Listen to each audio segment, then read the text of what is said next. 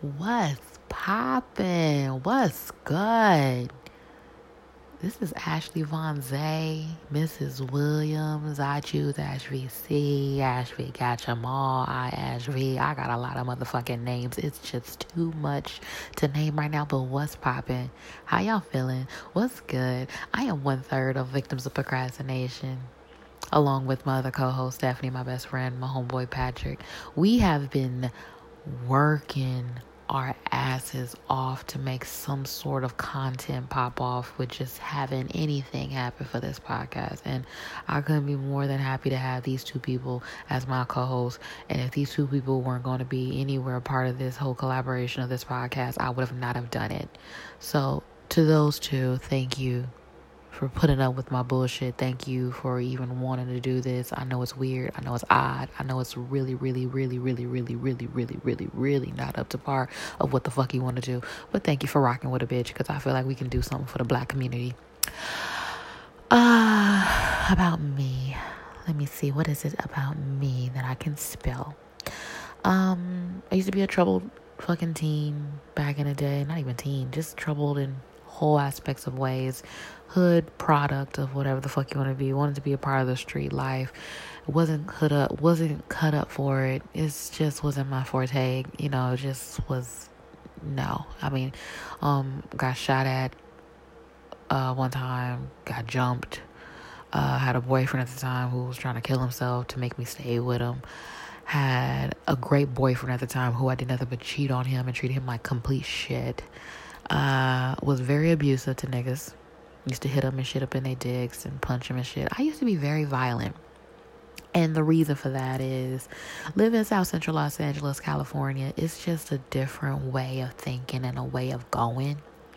So within my grade school life, I usually had fun by getting hit in the leg by niggas who had a crush on me or who I wanted to have a crush on me and then would hit us in the leg. It's a whole story beyond that. I'm not going to get into detail with that, but that's one of the product of situations that was just completely not really normal in a grade school childhood type of way of life. So there's a little something about me from my childhood. Teenage years, I was a little bit reckless, you know what I'm saying? I was a little bit all over the place, drank a little bit, smoked a little bit, did a couple of things. I had an eating disorder in middle school.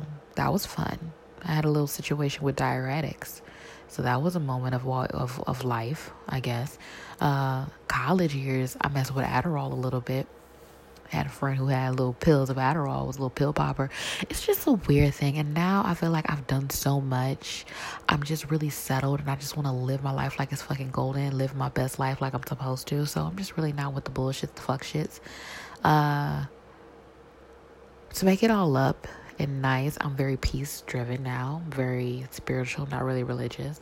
It's, it's reasons for that. And I know a lot of people can talk about that, but I'm not going to talk about that right now.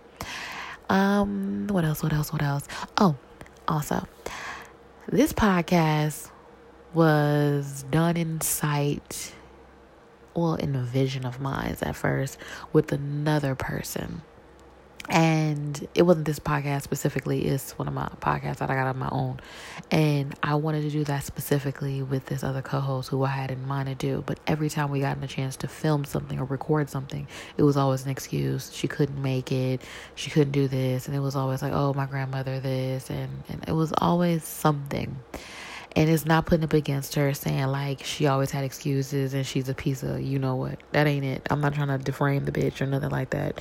I'm just trying to say like I can tell we were growing apart or she just wasn't digging the whole podcast thing itself. So we kind of just split our ways, which is okay. I don't really have a give a fuck to really sit there and have to dwell on it. So it is what the fuck it is. I'm not really tripping. So right now at this moment, I'm glad I got the two people who I fucks with to have a solidified way of saying these are my calls and it's stamped in a great appro- approval of these are the two and this is the three of us in a unison of all if that makes sense.